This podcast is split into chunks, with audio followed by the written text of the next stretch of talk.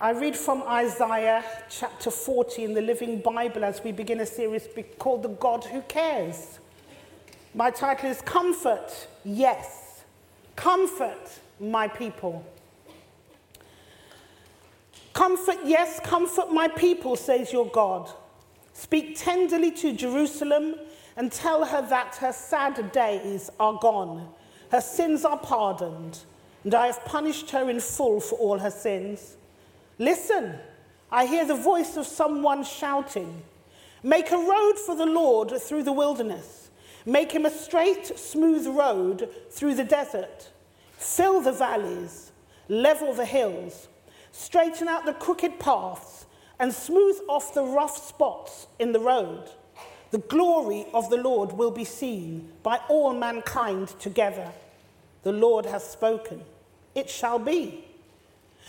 Verse 6 the voice says, Shout. What shall I shout? I asked. Shout that man is like the grass that dies away, and all his beauty fades like dying flowers. The grass withers, the flower fades beneath the breath of God, and so it is with fragile man. The grass withers, the flowers fade, but the word of our God shall stand forever. Verse 9, O crier of good news, Shout to Jerusalem from the mountaintops. Shout louder. Don't be afraid. Tell the cities of Judah, your God is coming. Yes, the Lord God is coming with mighty power. He will rule with awesome strength. See, his reward is with him to each as he has done. Finally, verse 11. He will feed his flock like a shepherd. He will carry the lambs in his arms and gently lead the ewes with young. Amen. So, my introduction. I always like when I'm beginning to read from a passage of scripture, I want to understand the context, I want to understand the book, I want to understand the history. Where did it all begin? What, what's the context in which the, the Bible is speaking to us? And so, the book of Isaiah, known as one of the major prophets, but due to the length of the text, not that he was the best prophet, but it's the length of the text. The book of Isaiah is full of prophecies. The Jeremiah, Lamentations, Ezekiel, and Daniel are called major as well as they are longer than the other prophetic books, about 12 other prophetic books. Isaiah contains prophecies of judgment and warning in the first 35 chapters. That's its emphasis judgment and warning. Um, then some historical information up to and including verse uh, chapter 39. So there has judgment and warning, then there's some historical. From chapter 40, where I began to read right through to the end, the focus is on prophecies of hope, salvation, and comfort. So the rest of the book of Isaiah, that's where it majors, that's where it focuses. Prophecies of hope, salvation, and comfort. Why? These prophetic words were meant for many, many years after Isaiah died. The Jews were exiled to Babylon, but Isaiah was already long dead. Uh, he was alive in the time when Israel was first a whole nation, and then it split 10 nations against two, becoming Israel and becoming Judah. So Isaiah um, was a prophet for about five kings. And certainly by the time he was giving this word, when it would come to pass, he would not be in the earth. He's uh, called the prophet of salvation. His name means the Lord saves. Who is called Isaiah in here today? Somebody online is called Isaiah. it means the Lord saves. What a powerful name to carry.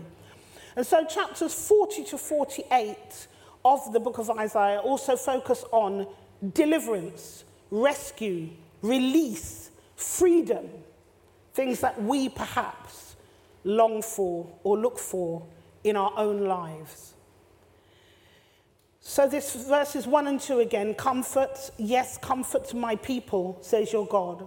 Speak tenderly to Jerusalem and tell her that her sad days are gone, her sins are pardoned and I have punished her in full for all her sins. Verses 1 and 2 begin with an instruction to Isaiah to speak words of comfort and hope to God's people. But again, this is future when they will be captive in Babylon. One of the commentaries I was looking at says, literally, speak ye to the heart of Jerusalem, address her inmost feelings, her very spirit and soul. God the Father was saying to Isaiah, speak into the heart of Jerusalem, speak into her very spirit and her soul. Do we ever feel comforted by the Lord in this way? One of the meanings of this word comfort is properly to sigh. That is, breathe strongly.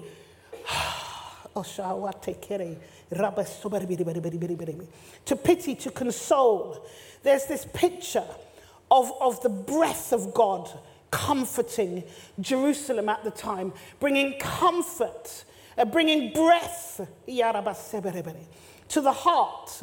Uh, it's used very widely for the feelings, the will, the intellect, for the center of anything.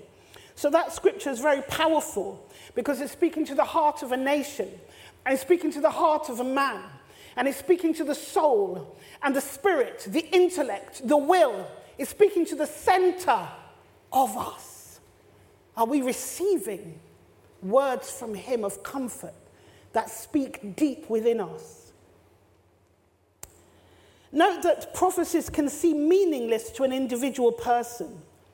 If it won't affect me personally, but generations later, what is its point? Yet generations are important. And the words can still bring hope and comfort in our individual lives, can't they?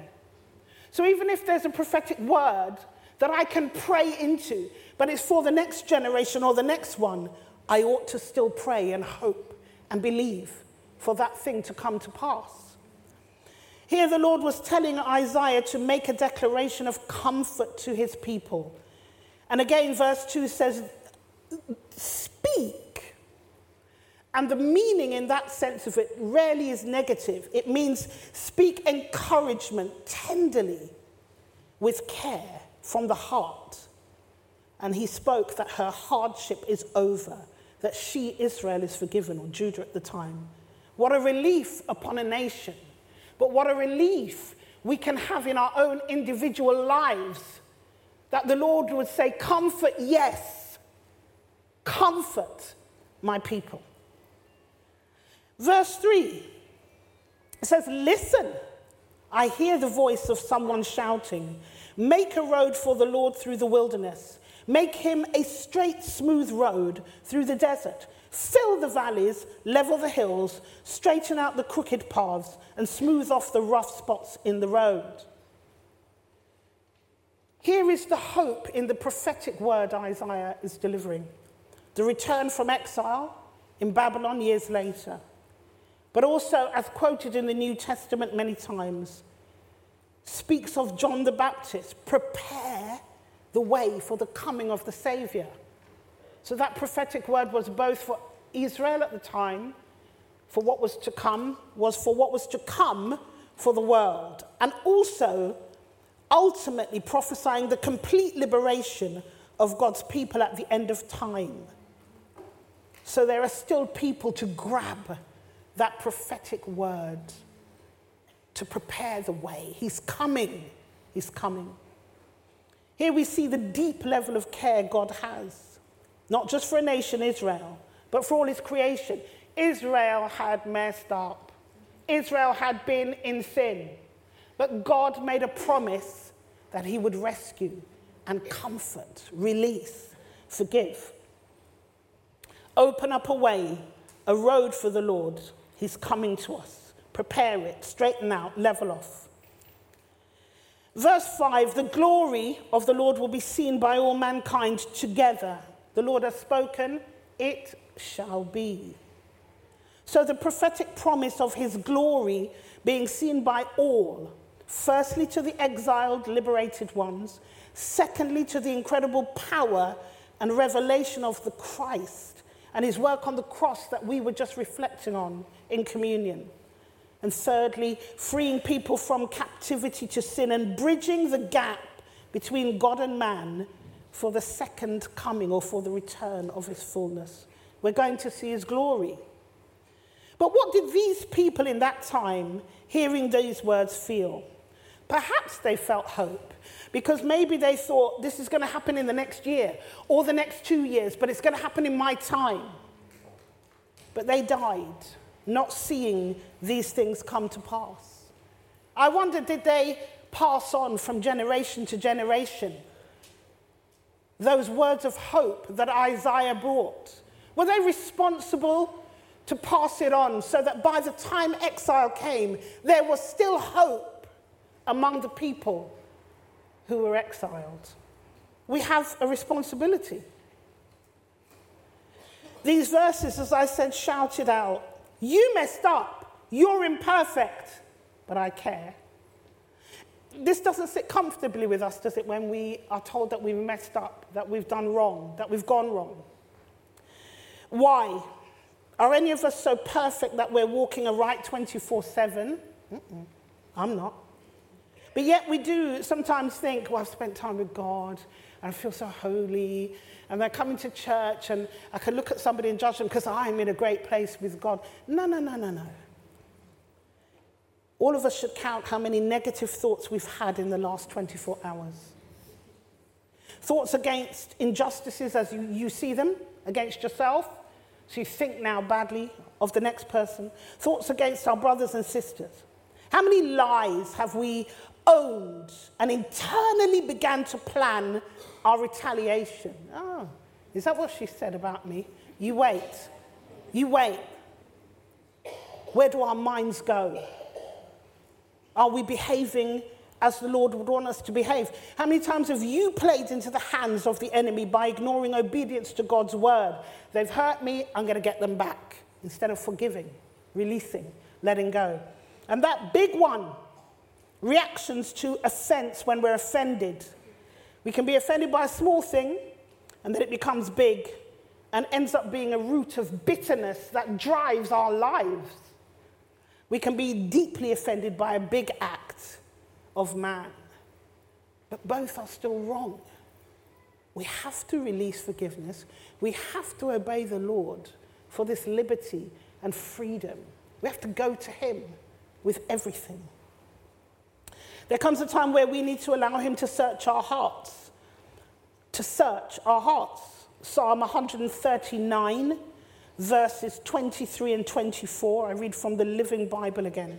139, verses 23 to 24. It says, Search me, O God, and know my heart. Test my thoughts.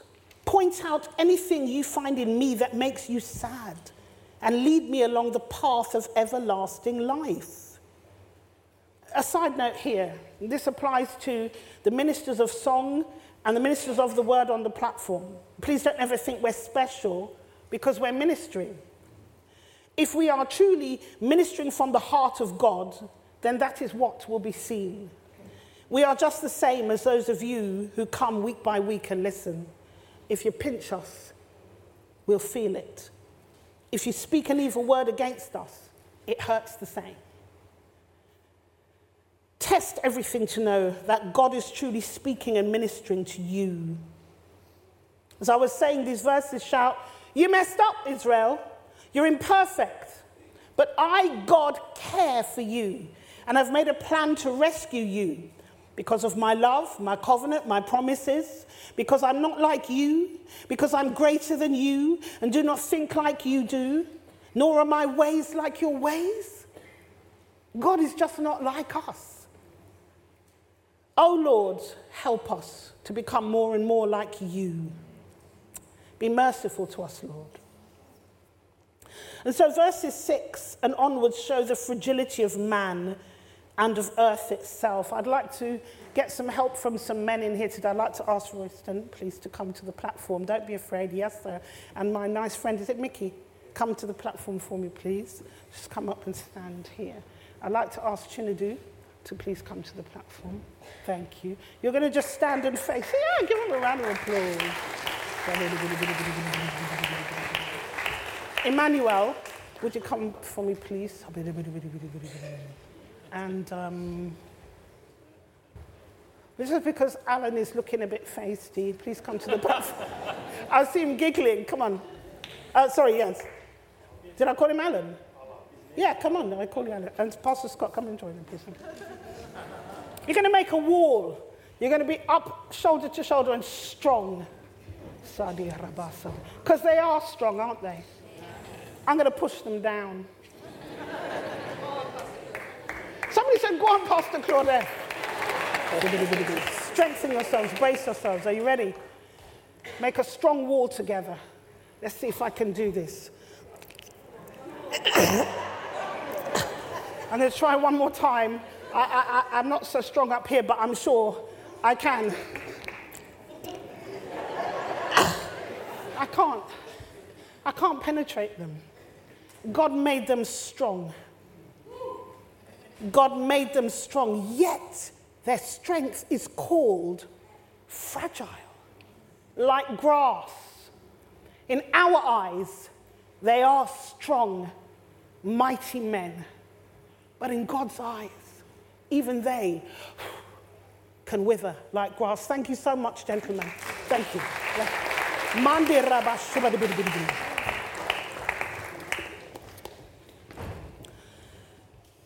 So, verse 6 says, The voice says, Shout. What shall I shout? I asked. Shout that man is like the grass that dies away, and all his beauty fades like dying flowers. The grass withers, the flower fades beneath the earth of God, beneath the breath of God. And so it is with fragile man. The grass withers, the flowers fade, but the word of our God shall stand forever. It's so important that we recognize that even our own strength is still not strength, and that we need his tender care. As it says in verse 11, he will feed his flock like a shepherd. He will carry the lambs in his arms and gently lead the ewes with young. He shows his care of even the strongest of men who can wither like grass in his sight. He shows his care, his tender care for each of us. Throughout this um, passage of Scripture, there are questions that are posed. These express who God is, comparing to the weaknesses, the poor efforts of man to prove their own greatness over him, which is impossible. Verse 12 says, Who else has held the oceans in his hands and measured off the heavens with a ruler? Who else knows the weight of all the earth and weighs the mountains and the hills? Who can advise the Spirit of the Lord or be his teacher or give him counsel? Nobody can. It even expresses in verse 16 that all of Lebanon's forests do not contain sufficient fuel to consume a sacrifice large enough to honor God, nor all the animals it would take to offer to him. Verse 17 says, All the nations are as nothing to him. In his eyes, they are less than nothing, mere emptiness and froth. He's not insulting nations, he's not belittling his creation, but he's saying, in comparison to me, Almighty God, you are nothing. Even the strength of strong men that I could not challenge or push over to God. I'm going to go down to verse 26 in the beginning of my closing. Look up into the heavens. Who created all these stars? As a shepherd leads his sheep, calling each by its pet name, and counts them to see that none are lost or strayed, so God does the stars and the planets. Every star, and there are billions, aren't there, or trillions, and every planet is important to God, and He named each one of them. Yet, this God who is able to do that counts us as important enough to lavish His care on us, for us. Verse 27, O Jacob, O Israel, how can you say that the Lord doesn't see your troubles and isn't being fair. In all that they had been through, the Lord was still impressing upon them, encouraging them that in all of it, He cares. Could they not see His care for them, even in trouble? Can you see His care for you, even though life throws things at you? Can you see His hand in your life? how much He cares about how you think, how you feel, how much He cares about how you may be walking astray, and He wants you back in right standing with Him. He wants you to see that.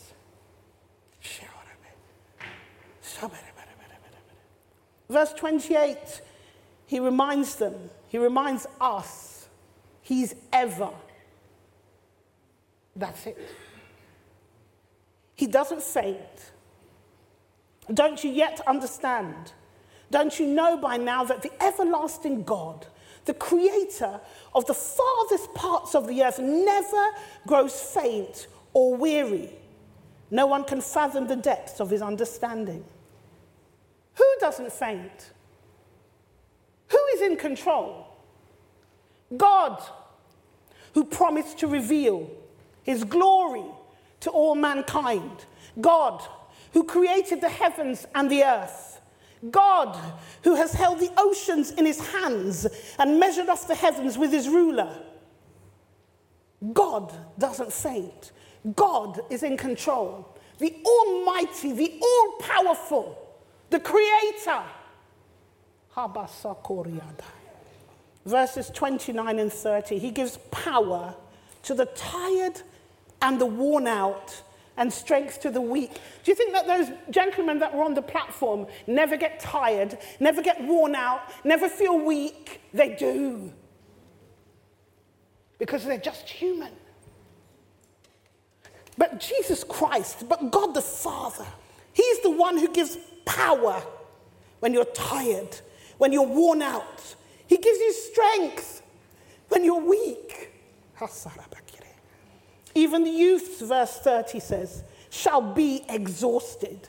You know, people like me, the youth. And the young men will all give up, even young ones.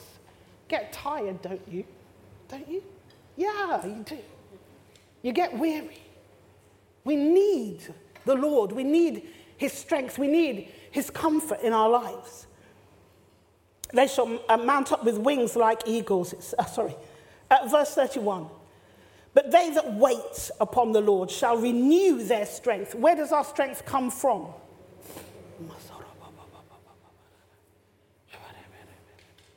Where does it come from?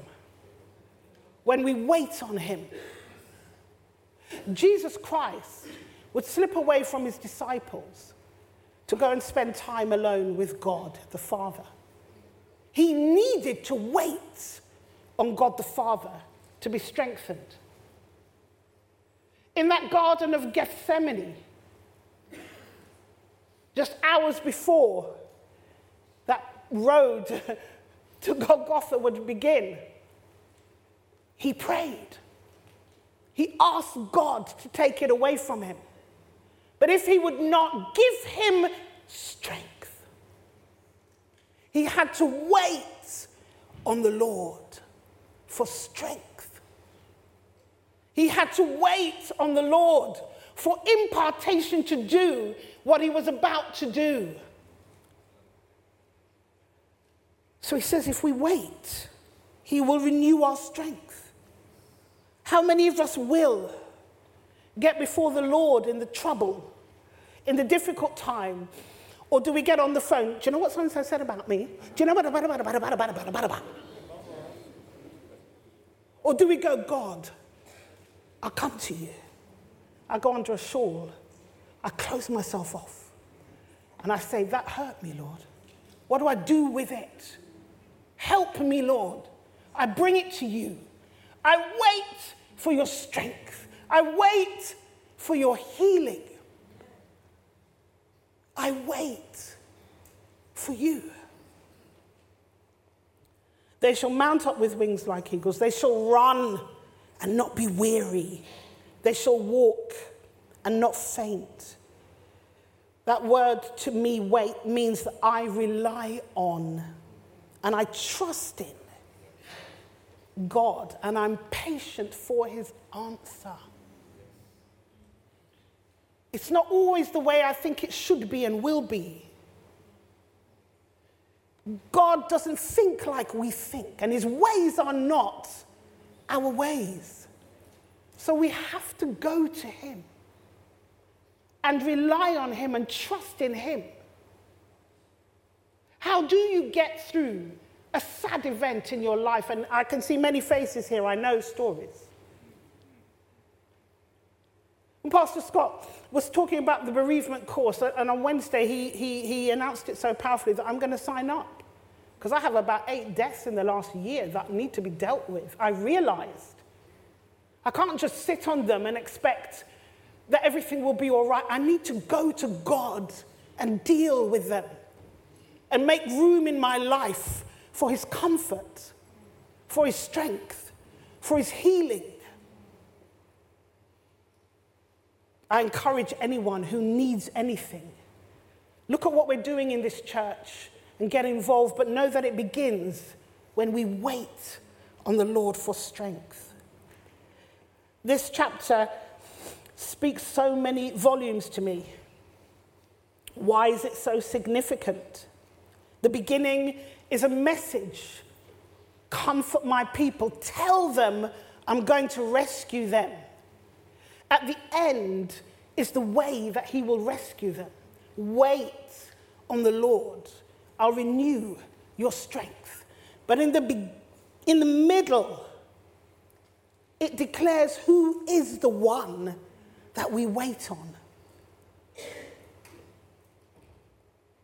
This declaration of who he is, what he does, how impenetrable he is, how nothing is like him, nor can compare, how his majesty and awesomeness is and then I think, this incredible, majestic creator turns around and looks at Claudette and says, I care for you. And says, I comfort you. I heal you. I strengthen you. I lift up your head. Why would I not want to love him? Give my everything to him? Why would I not want to give my entire life to him and be in total obedience to his word? Why would I not want to seek out what he says in his word and then try to live it? I want to encourage us today. The God who brings relief and promises in the prophetic word says, Be comforted, my people. Be comforted. Deep in our spirits, our souls. Be comforted. And this comes from Isaiah, which means the Lord who saves. So as I close, I ask if you are not saved, if salvation is not the thing that you can claim to have in your life, how then will you be comforted and strengthened? How then will you be lifted up? How will you be healed? How will you know what is the right way to walk? How will you choose God above everything else so that you can live? If you do not know Jesus Christ as your Lord and Savior today, under the sound of my voice in here, at home online, if you do not know Jesus Christ, please bow your heads with me and repeat after me. Lord Jesus Christ, I come to you now. I acknowledge that I have sinned and that I have fallen short of your glory. I repent of my sinful life. I repent of my sins. I acknowledge that you are the Son of God. that you came to the cross and died for me, that you rose again, having paid the price for me to be redeemed. I now call you Lord of my life. Come into my heart.